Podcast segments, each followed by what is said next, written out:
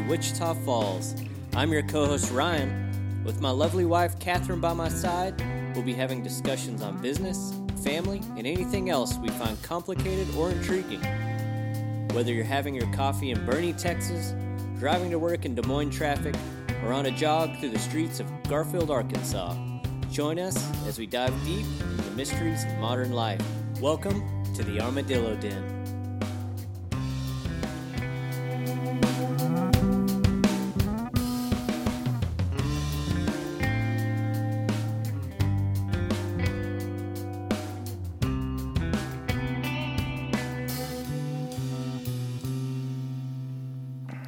Welcome to the Armadillo Den, everyone. We got Jesse Beckham from Lost Penguin Leather in the house today. It's good to see you, Jesse. Well, thank you for having me, friends. What did we all just eat? Let's give him another shout out. Yeah, we uh, had Progress and Provisions, so our good buddy Kyle over at Progress and Provisions whipped up our lunch today. I had the Korean chip. Jesse and I both had the Korean chicken sandwich. was What'd you spot have, on. Kathryn? The Waldorf salad. Mm-hmm. It's delicious. Mm-hmm. It looked good. Fun fact about Kyle and all his logo work mm-hmm. John Pyle did that, who did all of our The Lost Penguin, Oh, cool. all my imagery and stuff. Local guy? Uh, no, at Austin. Really? Mm-hmm. How do you guys know him? I found him on Instagram, and he is also one of the lead designers for Texas Humor. Okay. I assume that he still is. He was at the time. Okay. And Yeah, we had I'll- we had I'll- quoted some stuff to him a while back, and John was kind of the contact, and we got to talking after the fact, and I was like, "Hey, man, I need a new logo." Good. Yeah. Well, your both logos are good, so Yeah, he does great work. yeah. As far as I'm concerned, he's 100. percent All right, Kathryn. What are we talking about today? Today we are talking about how to have a successful side hustle. hustle Hustle. or day. So uh, so far, Let's define before we get going. Let's define side hustle compared to a full time gig. Specifically, what do you consider that? a side hustle is when you have a full time job by someone else, and your entrepreneurship side hustle is a side gig you do after and outside of your 40 hour work week. Okay, Does that, Yeah, that sounds y'all right. agree with that? perfect. Okay. I just wanted to set some parameters. Off the uh, the legitimate time clock. Yeah, Right. Yeah, Your- Usu- it's- usually. yeah. Well, Well, the difference it's your time clock. Like for us, yeah, anyone who's an entrepreneur, there's not a time clock. Mm. Ryan and I are like employees of our company We don't clock in. That would be depressing. real depressing.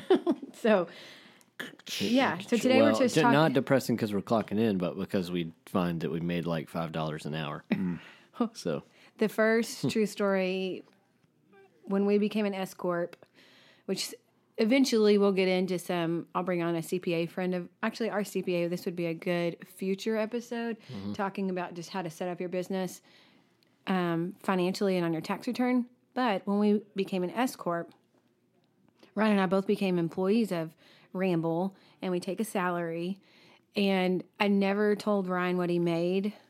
And then he one day looked at his pay stub and was like, "You're kidding me." And I'm like, "Hey, man, it's something, right? Mm. a- ask no questions, Yeah. no lies. Please Yeah. ask no questions about how low your paycheck is." Um, so yeah, today we're talking about how to have a successful side hustle. And Eb, who was on the episode or on the podcast a couple episodes ago, texted us on our way home from Joe T. Garcia's in Fort Worth and said, I have an episode idea. Y'all need to interview Jesse Beckham and how we know Jesse. He is a friend, but he started selling in Ramble. He was a vendor. It was, I'm going to say was. Yeah. For the sake of this, that will come, we'll hash that out. But was a vendor in Ramble and Company starting in 2017, I think. Our first year in the new shop, 2017, 2018. Yeah, that sounds right. Okay I think, yeah. and he is a maker of leather goods. Mm-hmm. So it's a Lost Penguin leather. Yeah, just Lost Penguin Leather Goods. And can you tell us what your spe- what you specialize in specifically as far as your what goods you make?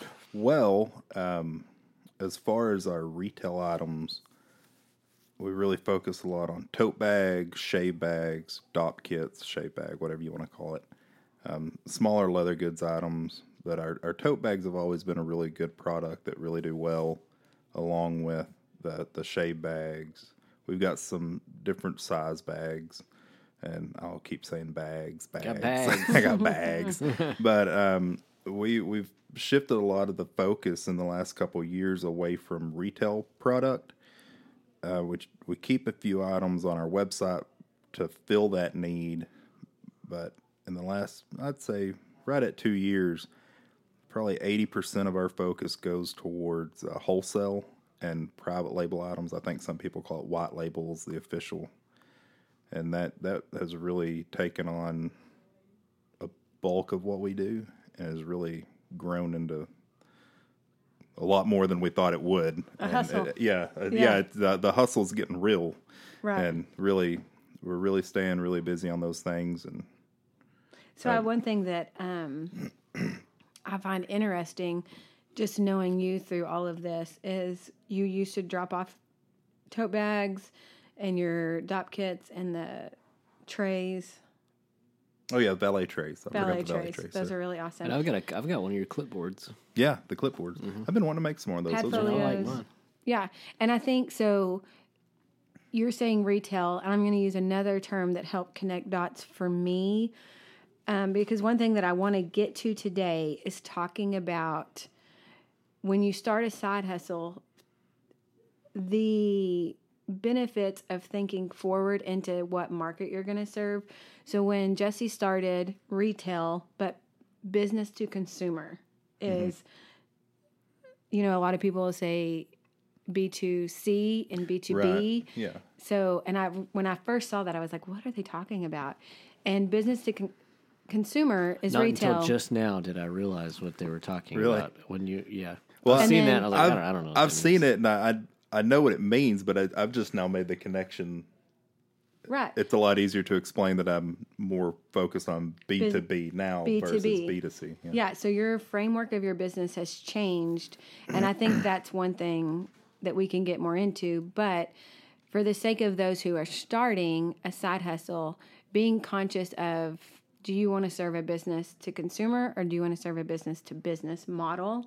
Ramble's gone back and forth over the years. We started as business to consumer. We tried wholesale, aka business to business. Well, we technically do both because of our custom screen printing. Yeah. We just have figured out kind of how to make it work for us. Um, so, explain more of the process of what you do. I mean, you have, you hand make leather goods. What does that mean? Uh, I start with all raw materials and create Different types of leather? Mostly uh, just a, a natural vegetable tan leather is what we work on primarily for our B2B product, business to business. And uh, we use various other leathers and different finishes for the bags to get uh, kind of more rustic looks. but when I order leather, it'll show up as a 20 to 22 square foot side of leather. A side of leather is a side of a cow.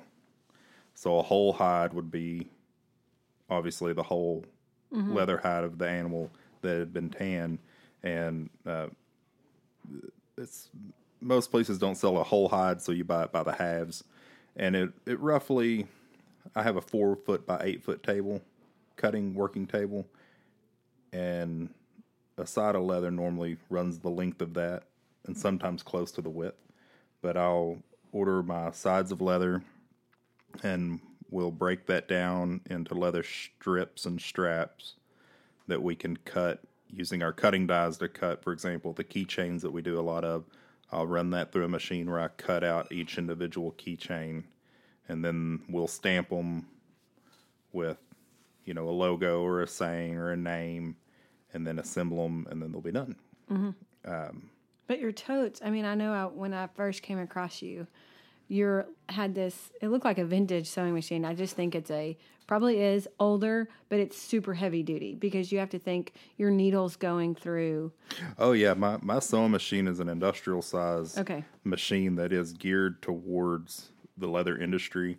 It's a leather machine company machine called the Cobra, and it'll sew seven eighths of an inch That's leather. That's. Amazing. Oh yeah, it's a beast. It's like a, you got to keep your fingers in check when you're sewing. You can't you can't not pay attention. I'm I haven't ever done it, knock on wood, but I'm I'm just terrified every time that You one time could it's sew gonna two happen. fingers together if you weren't. Oh, very easily, very easily. I just got a weird feeling in my stomach. yeah, right. Don't. Um, but yeah, the totes, the totes are also we we uh, hand cut the material uh, that large piece.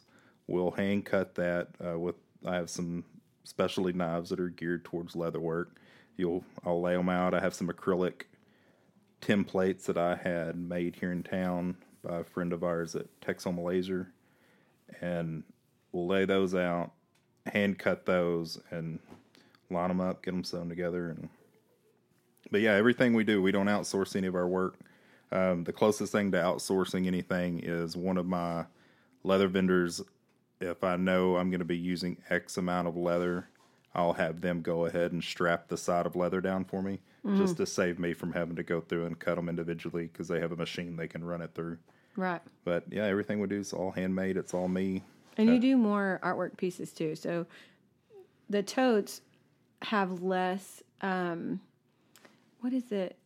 Like decorative. Orna- yeah, a tooling or, or Do you do like those ornamental most? work. Yeah. Yeah. That you would normally see like on belts. Yeah, I don't like the Western style Yeah. carving and tooling. You did more of that. When I started, Which was in when? We haven't said that. okay, let me. I can kind of do a quick timeline. How about that? Timeline is So, good. started in 2012. I was in graduate school here at Midwestern State University. I wanted a tote, or not a tote, uh, but a a duffel bag, like a weekender duffel bag. And I couldn't even afford to buy the Louis Vuitton Chinese knockoff off eBay because you know I was a graduate student. I had no money, so I thought, shoot, I'll just make my own, right?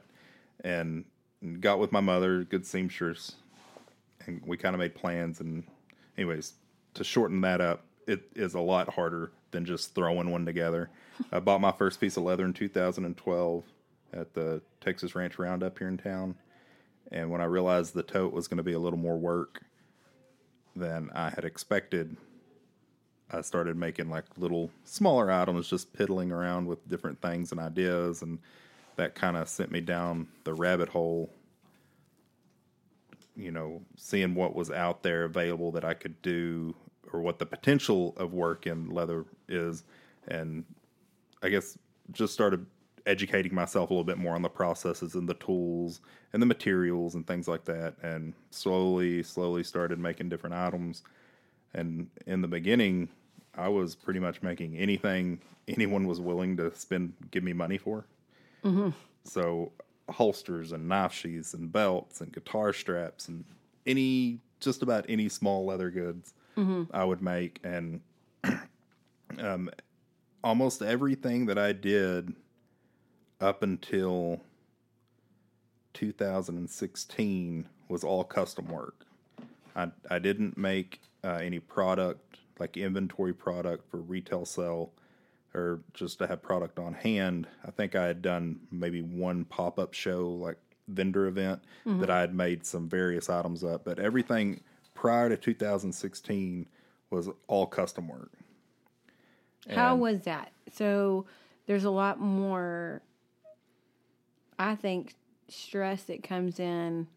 eh, Maybe that's the wrong word, but it's labor intensive to do custom work because you're dealing one on one and the amount of time it takes to deal with one customer and their needs and to accurately charge for it is usually does not add up well. And that that is exactly why we shifted what we were doing. Hey, So yeah. my I started my day job that I'm working now.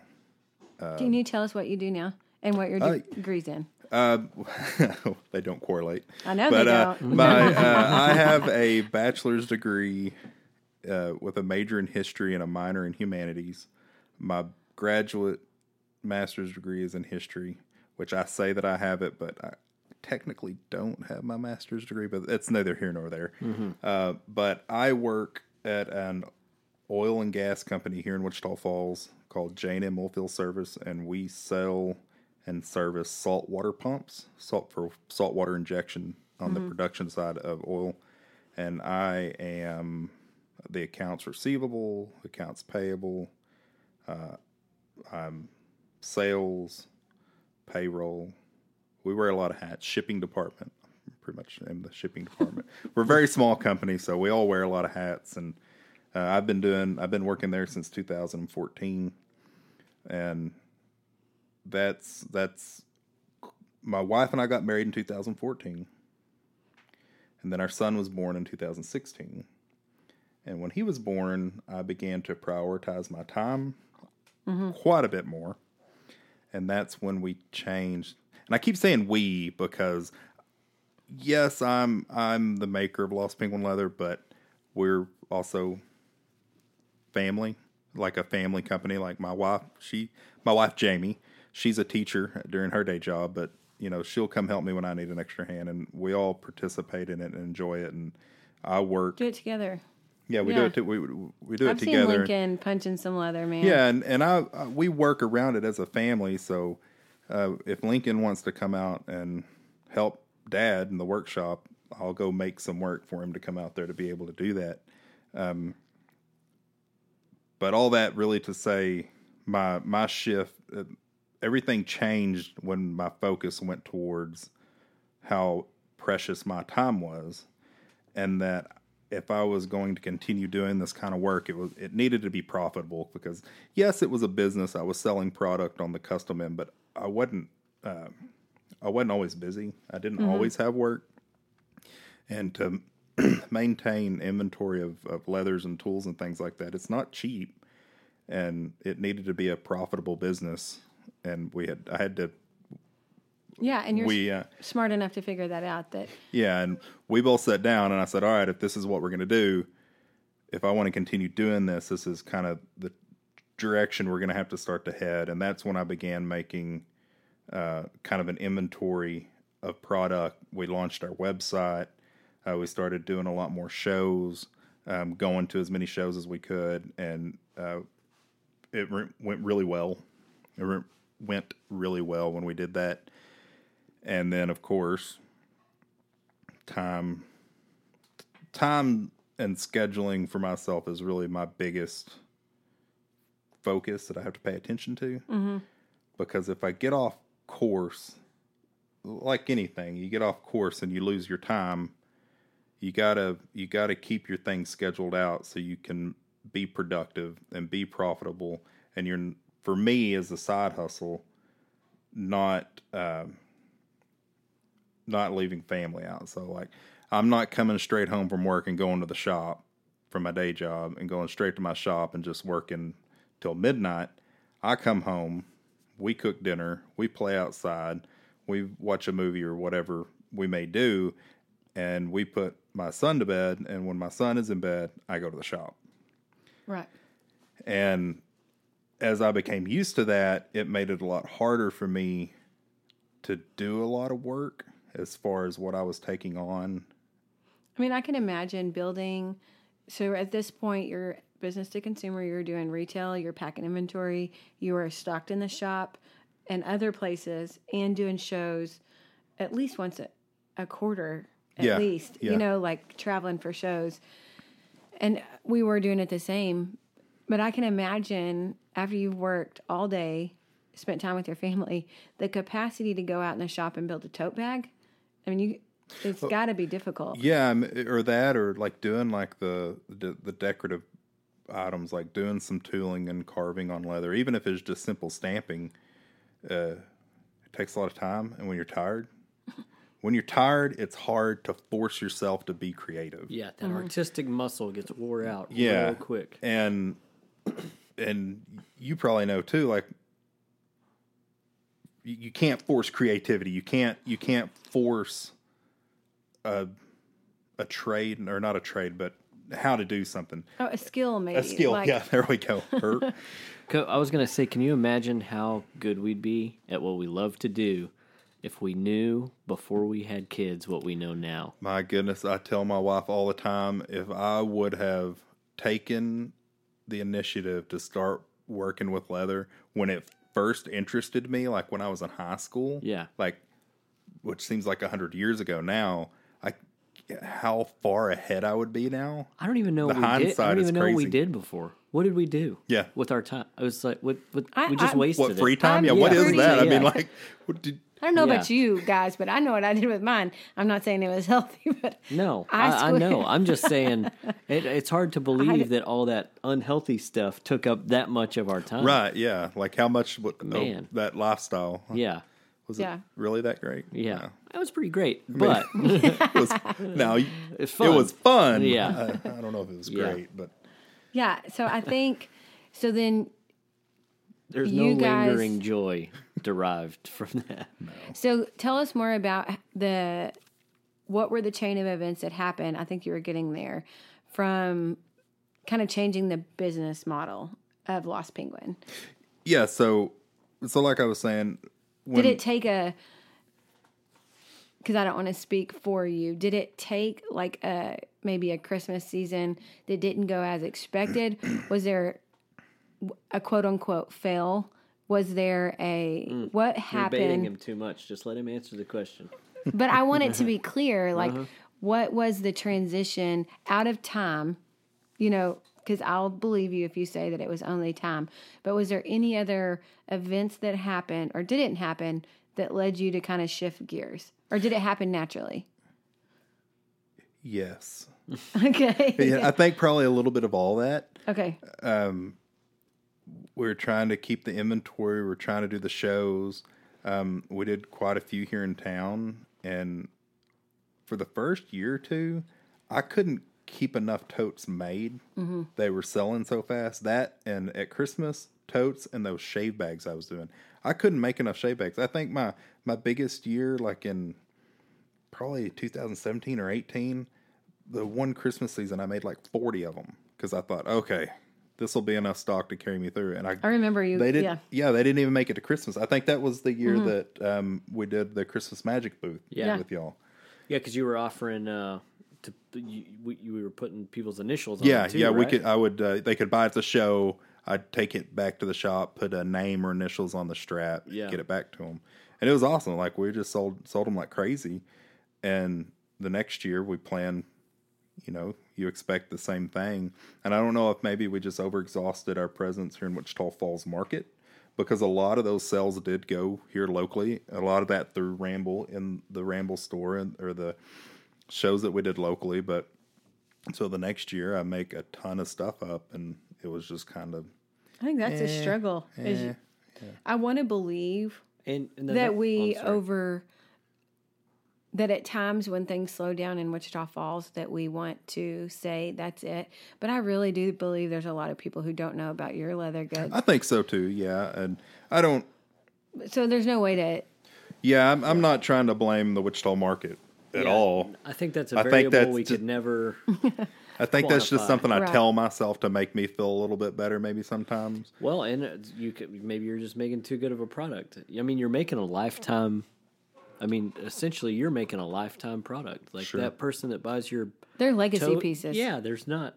Yeah, that person's kid's going to wind up with that. Y'all Yeah. please go to his website, lostpenguinleather.com, right? Yep. And see these totes that we're talking about. That they're beautiful and they'll last forever. My wife is carrying the very first one I ever made in 2016. Y'all, that's just She carries it every day. Uh, she's a teacher too, so you know how much crap they carry in their totes. That's all. I don't know. it's if like a 30 pound teachers. bag, man.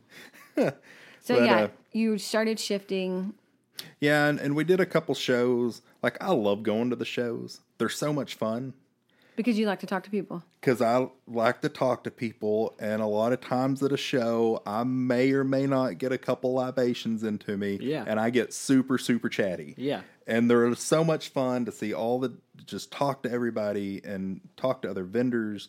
And we were going to, I think five or six a year, uh, with the, most of those being at Christmas. Because I know there were a couple years where it was like from the beginning of November to Christmas, almost every weekend we're going Yeah. somewhere, and they were fun. And and the first couple years, we did really well, and then the third, and I guess third and fourth year, we did the same thing in that Christmas season. For some reason, it just wasn't as fun. I think it had turned into a lot more work, and it kind of lost the the luster to me of going and and I mean it's a lot of work, y'all know. Yeah, I mean time. y'all y'all y'all time. haul a lot more stuff than I do, and I I wasn't hauling that much product or like display items. I, I think that's just- what's hard about shows because we saw it too. Same year, there was a. And this is pre-pandemic. There was a shift in I think shopping habits and people Mm-hmm. going to events because the events we were doing outside of Magnolia events were just so much less that and you have to think like this is my whole weekend whether it's my our full-time job or your side hustle Mm-hmm. a weekend is a weekend Yeah, but it takes two weeks to get ready at least. Oh sure, to get and that's not I wouldn't even say that's not even including the product. Mm-hmm.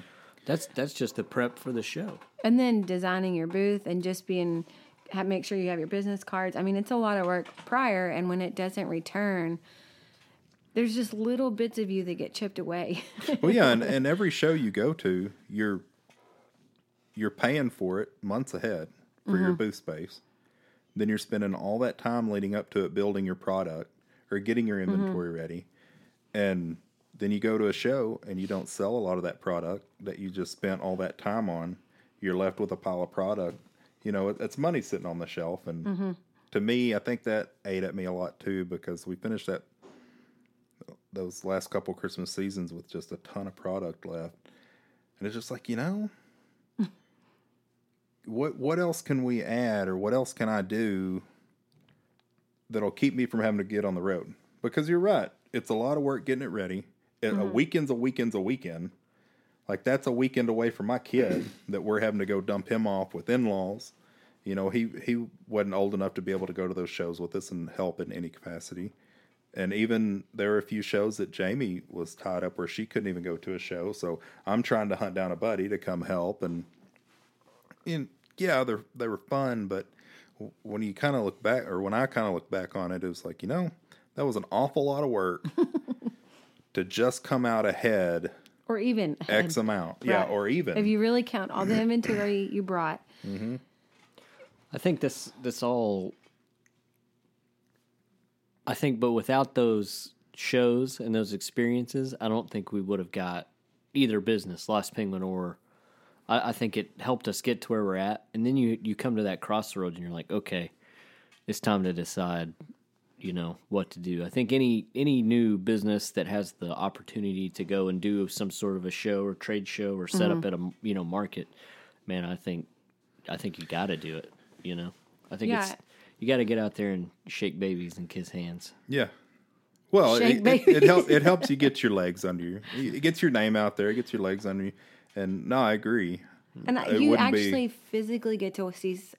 I think the benefit of a show is you get to talk to someone who's excited about your product, but you get to see how they. I'm very aware when we do shows because I really do miss them. How do people look at your booth? What's the mm-hmm. first product that they gravitate towards?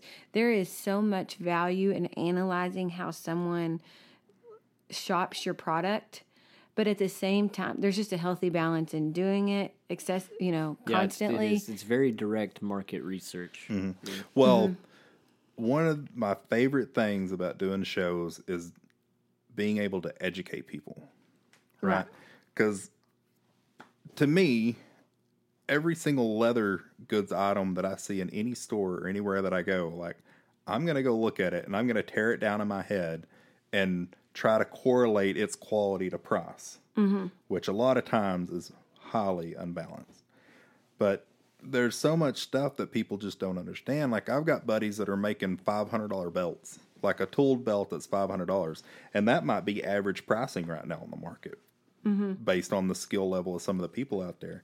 Or it, it's crazy, and most people that are going to go look at an item like that are going to say, "Whoa, who do you think you are asking this Well, money they're- for a belt?" Because they don't they don't understand Right. what goes into it, like what the materials cost, and they don't realize that that person sat down at a tooling bench and probably spent you know five or six hours drawing that out by hand and carving it and then tooling it and doing all the stamping and if there's any kind of going through with a, an art brush and painting it.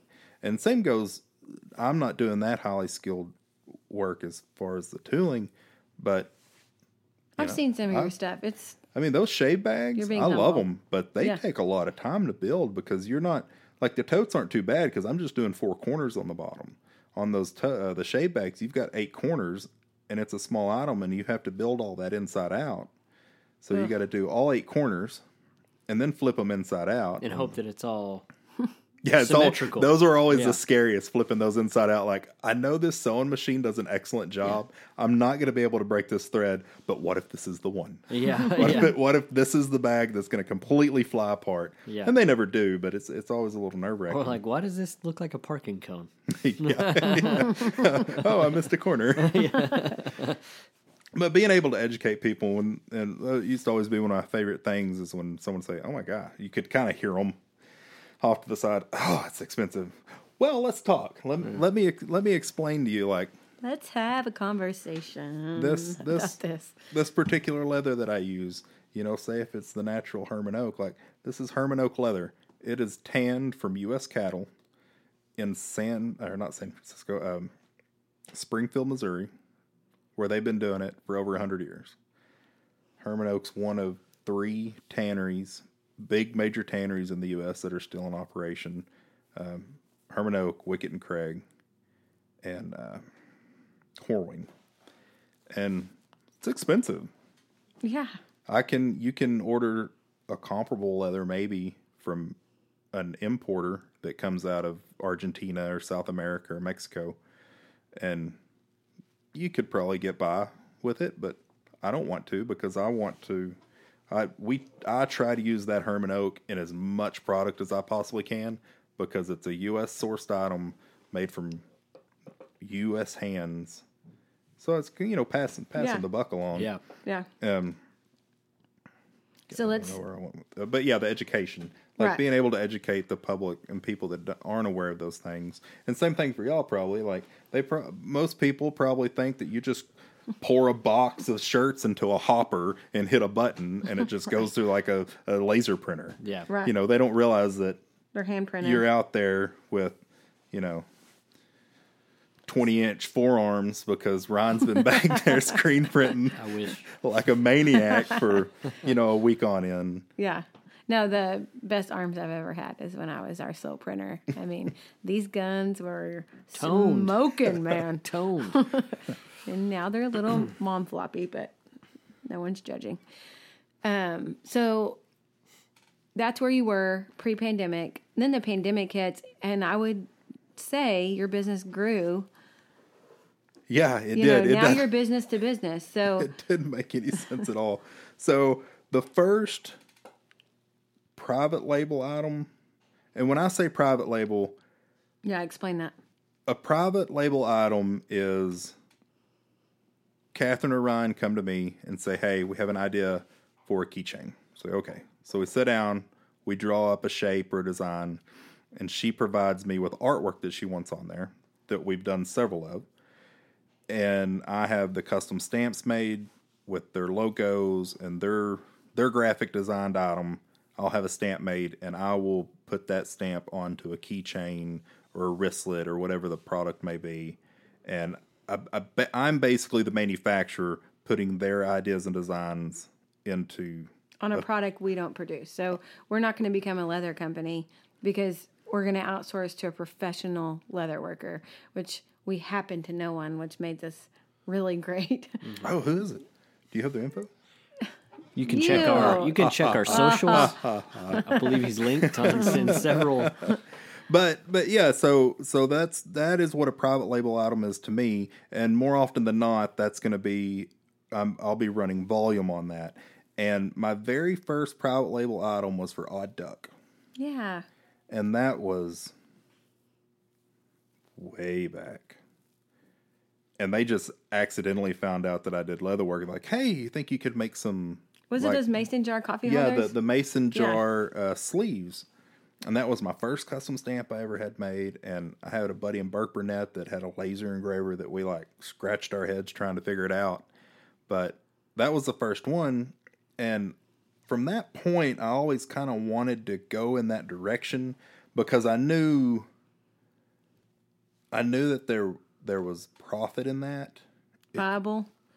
Do you like making profit, but it also takes out? Would you say I'm, I don't want to put words in your mouth, but it takes out so much of the not creativity because that's not it. That's not it. But so much thinking because you you create one and then you just produce them. Mm-hmm. Do you enjoy it or does that get monotonous sometimes? Yes and no. Because you're um, doing hundreds and hundreds now, Well, right? oh yeah. I mean, yeah, you've- I've got yeah. I've got a 700 piece order right now I'm working on, and like it can get monotonous, but Seven hundred key fobs. Yeah. I mean, we've been blowing them up, and yeah, it can get it can get to me like when I just really put my head down and like start blowing through them. But on the other hand, when I do that when I do that sort of work, I can schedule my time so much better, mm-hmm. m- much more precision in my scheduling when I can do that stuff. And in doing so, I do open up a lot of extra time outside of that work where I can work on different products, more custom items.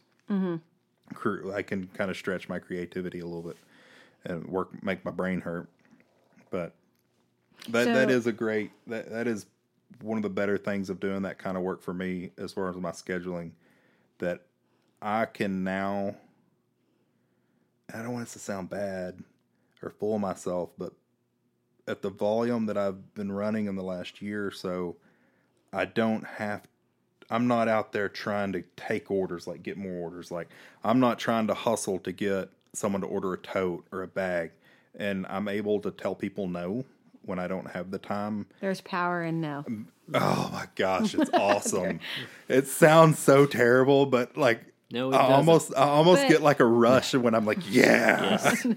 But I think when you are able to say no and do the things that are because it helps to be able to do a passion and make money Yeah, doing it. yeah. You know.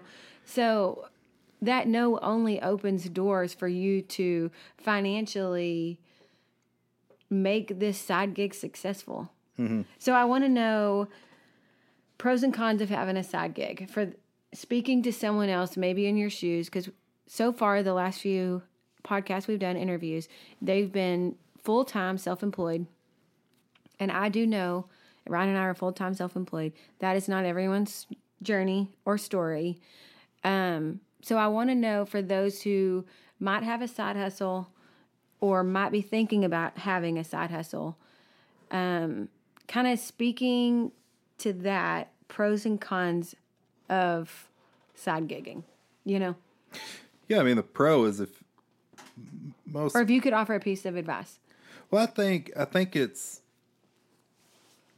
I think side hustle has kind of become an umbrella uh, title for a hobby because most people people have always had some sort of hobby, right? And a lot of times you want your hobby will make a little bit of money, but you're you're using your hobby to pay for your hobby. And at some point that that kind of takes a jump from the hobby into that what I would consider a, a serious side hustle where you're beginning to really focus on it and you're trying to grow it and build your your portfolio of what you can do, uh, your tools and equipment and things like that.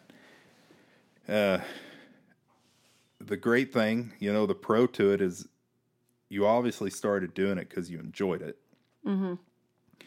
You know, if you're making something, there's always something you're striving to get to.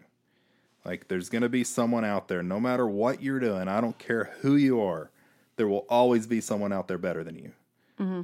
And that's great because that always gives you somebody to chase after. That always gives you a reason to better yourself or, or try to learn a new skill to make yourself better.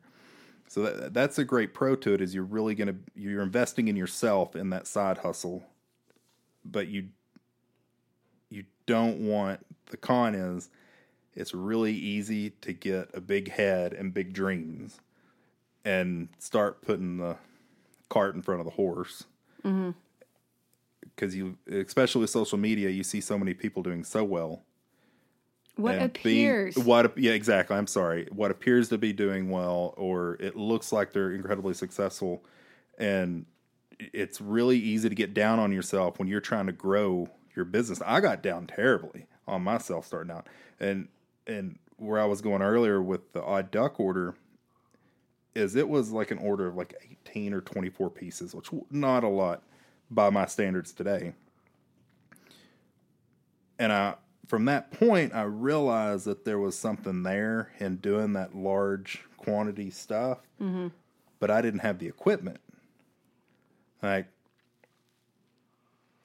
trying to do coasters, I had a four inch round cutting die that was a mallet handle that I had like a ten pound dead blow hammer I was having to use, and it was exhausting on every one. yeah, coaster. Oh. every single one, every oh. single four inch coaster. I mean, it was exhausting. Like the first, I think one of the first big orders of coasters was for y'all. Not that, not that six or seven hundred piece one y'all did for the Ramble box, but I think it what was. we did the Wichita Falls. Yeah, yeah, those. stuff. Yeah. Yeah. And I was just beating myself to death getting all those knocked out. You know, We were but, really proud of those, just so you know.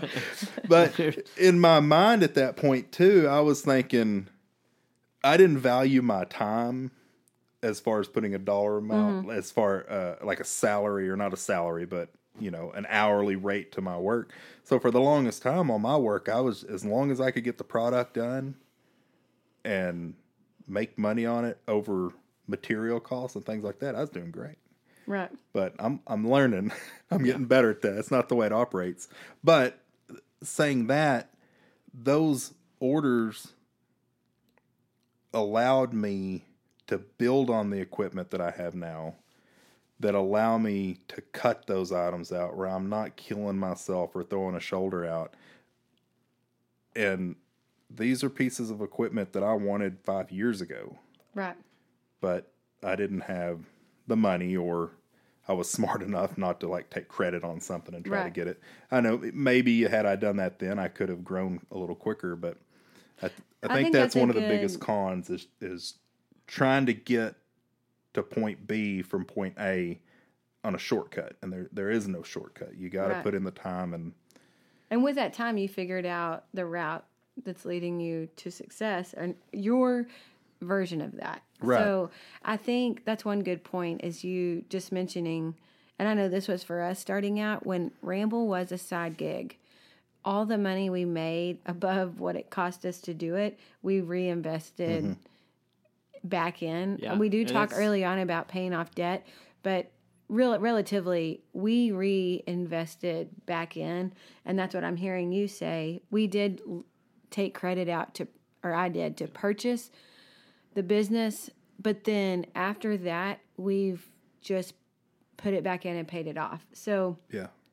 I think that for advice for someone having a side hustle, just maybe having a clear goal of where you want to go, or like, I don't know, like I think you need you to have say an, hobby.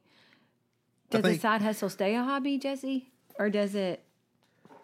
I don't know. I think I'm just now getting back to the point where I can work the hobby part into it. Okay. right?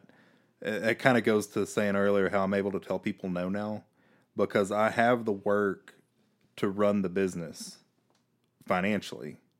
So when I do have my free time open, where I schedule my free time to work on the creative products, I I make what I want to make, and that may be somebody calls me up and they want some sort of custom tote, and if I'm in the mood for it and I feel like I'm wanting to do that, Everybody knows you don't do that for people. Uh, uh, so Ryan's shaking his head because he Right. he and I talked about building a messenger bag a while back, and it may or may not be. How long be. is a while? Let's just say it's been a minute. Anyway, How long has it been, Ryan? Probably it's- two Yeah, years. it's been a couple. Of, it's been two years at least. This is clear that he doesn't want to do it. Yeah. He doesn't want to say yes. but it doesn't make me want it any less. oh, you got me. That's this was all a ruse. Yeah, Right. I'm not even going to air it. We're not even going to put this on. I knew it. uh, but but But Yeah, to be it- to be fair though, there there is a big difference between what you do and someone that golfs yeah, as a ho- I mean, Yeah, yeah. I guess You that I wasn't super clear on that earlier. Yeah. If you're a hobby making something, like, yeah, Mm-hmm. if you're a woodworker, your wife's only going to let you keep so many cutting boards in the house. Like Right. you're gonna Right. you're gonna you're gonna have to sell something to Right. to get either unload the product or or get your money to make make your next project. Yeah. But but now I'm I'm able to if that toast tote or bag or book cover sounds interesting to me or challenging and I'm in the mood for it, I can say, yeah, sounds like a great a great right. project for me. Yeah. I'm really busy. I may not have it ready for you for a month or two, maybe longer, depending on what you might want made, but I am ready to take this on and challenge myself. I think that helps people too. Like that's clear communication. And if people want, they've sought you out because they want it. Most people are patient. You know, if you're honest with them, and Mm-hmm. If you would so, have yeah. said, "Yeah, I can get to that in the next couple of weeks," and then in two weeks you're like, "It's going to be two more weeks," and then in two weeks it's two more weeks, that makes an unhappy customer. you Oh know? yeah, absolutely. But And clear I- I mean, I'm- expectations. and I've and I've done that before. I've had that done to me, and I know what it feels like, and I hate when I end up doing that. Unless it's Ryan, and it doesn't bother me. Yeah. Right. right. Well, now it's just Ryan. It doesn't You know I love you, so it's not a So yeah, we've talked about how your business has changed, how it's successful now to you, and pros and cons. Do you have? I have one more question. Okay, Shoot. and we can cut this if you're not comfortable answering it. But is there ever a point where you like a like a a point that you could see to where you did it full time, to where you would actually consider going, you know, making Lost Penguin your uh, or yeah, why isn't it your full time gig? Kind of going on. same thing? Yeah, Yeah. I don't. I, I think we're pretty far out there. Yeah, um, I think we're. I'm kind of in a real sweet spot right now. yeah, I've I've got to a point where I, I don't really want to take on a lot more work. I may take on an, one or two more clients for the big wholesale stuff, and I think that'd be just the perfect amount of work for me, without having to hire somebody, which I would like to. I'm more. I think I'm almost more interested in creating a job for somebody than me actually going full making a time. career for yourself. You know, Yeah, I, yeah, I, the idea of being able to create a position for somebody that's that's a pretty big goal for me. And Yeah. it, it may be this summer, it may be in a year or two. I don't know, but I, I think we're getting close to that. And it may just be a part time gig for Oh, somebody. man, but I, like I the think that's idea, a great an- that's a great answer though. I, I yeah. do too. I like it. And and mostly because I'm not a huge risk taker.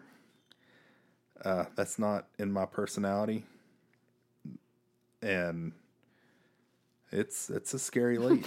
it's a scary leap to try to leave a you know a paycheck every week and Yeah. health insurance and those things. So I, I I think I would have.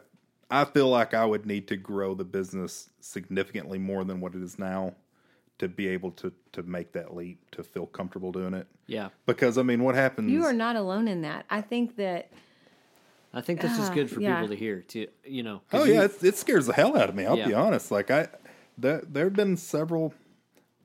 A couple of years ago, I was getting very unhappy with my day job I have now. I was having some issues, and that I love my day job now. Like I like my day job, so that kind of helps me right. like be comfortable.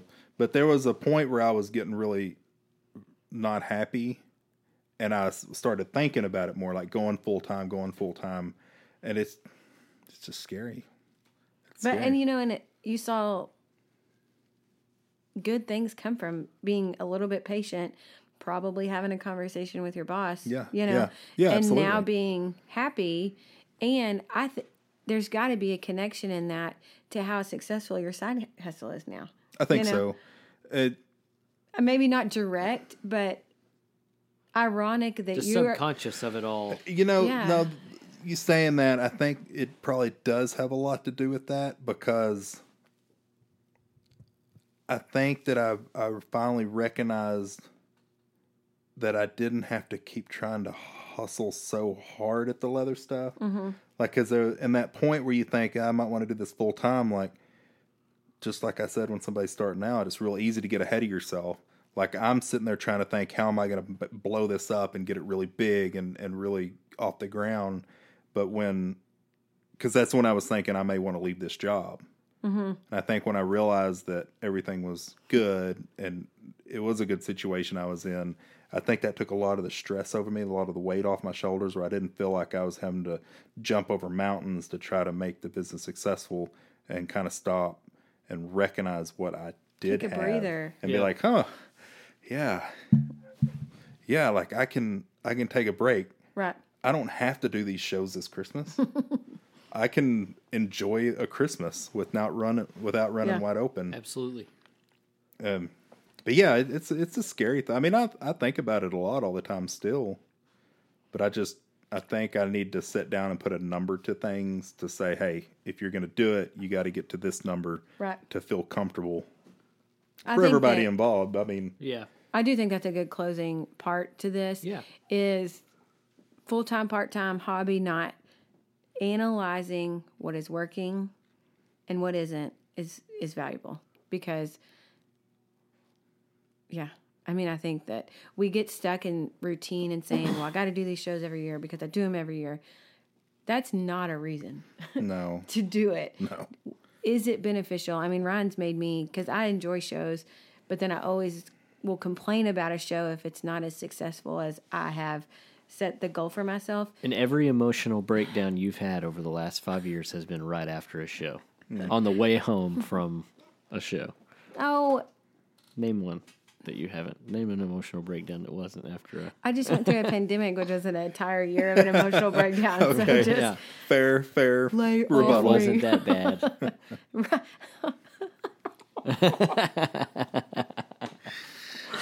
okay. oh, you I- know, that, that's something. That's something too. You know, is what I got you. what happens when you go full time and a pandemic hits. Yeah. I mean, y'all. I mean, the struggles that y'all had and so many other business. You know, it, like, oh my God, what if I'd have went full time last year? just take this government money, man. they're handing just- it yeah, out right now. Hand me a Take an it. application. Uh, how how can everyone? We've enjoyed having you. Well, thank- Yeah, good thank catching you. up. This is great. I, I told you I'd, I could talk. You know, we used to Um, do what? What day was it? We used to do brewery Mondays, right? yes. It's And uh, we haven't done that in a while. well, we used to do Fridays. Yes, that was the boys' club. That was the boys' club. Yeah, Kathryn wasn't invited. right. What? What? what, what the Or dim- no, that no, was no, the no. Diamond Dogs. I didn't Dogs. always want to be invited. Yeah. so, how can people find you? Um, most active on Instagram, uh, just at Lost Penguin Leather. It's fun to watch his behind the scenes. You do those um, And your- time lapses. And the lives are good too. Yeah. Yeah, you can you can tune in to a live and hear me ramble for hours talking to myself.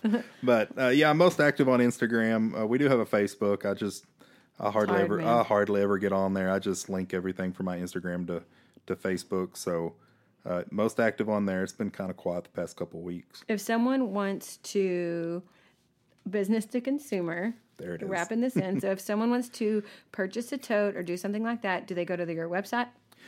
Go to the website first. If you're wanting a tote or a bag, go to our website. I do have items in stock on there. I don't have a lot of inventory on there, but check the website first. Okay. Now, business to business. Business to business, What do they? How can they? you can email me. Okay. Email is really the best um, the best way to contact me, and that, that's that's one of the big cons of the side hustle part is me not being available regular hours. Ah, You know, He'll get back to you reply. at. Yeah, yeah. I, I'm I'm available Monday through Friday after five or before Man, that's 8 worth a.m. saying. Yeah. Sometimes people just don't put it, and you're like, they're ignoring me. No, man, they got a job, and they get right. And I, I try to I try to push that and let people know because I Yeah, know I know it's it can be frustrating for people. So I normally say email is the best way because I've always got my phone on me. What's your email? Uh, it is just uh, lostpenguinleather at gmail.com. That's my general one. Or I think I've got one set up through my internet that's just im- info at lostpenguinleather.com. It's probably linked, but yeah. Yeah, Lost it's Penguin linked at gmail.com. Jesse Beckham, everyone. Thank you. Yeah, thanks for having me, guys. This, This is is fun. Adios. Adios. You can find us on Instagram at Ron TX, at Ramble and Company, and at Kathryn.Hager. I'm going to leave you guys today with a quote from Mother Teresa Kind words can be short and easy to speak, but their echoes are truly endless.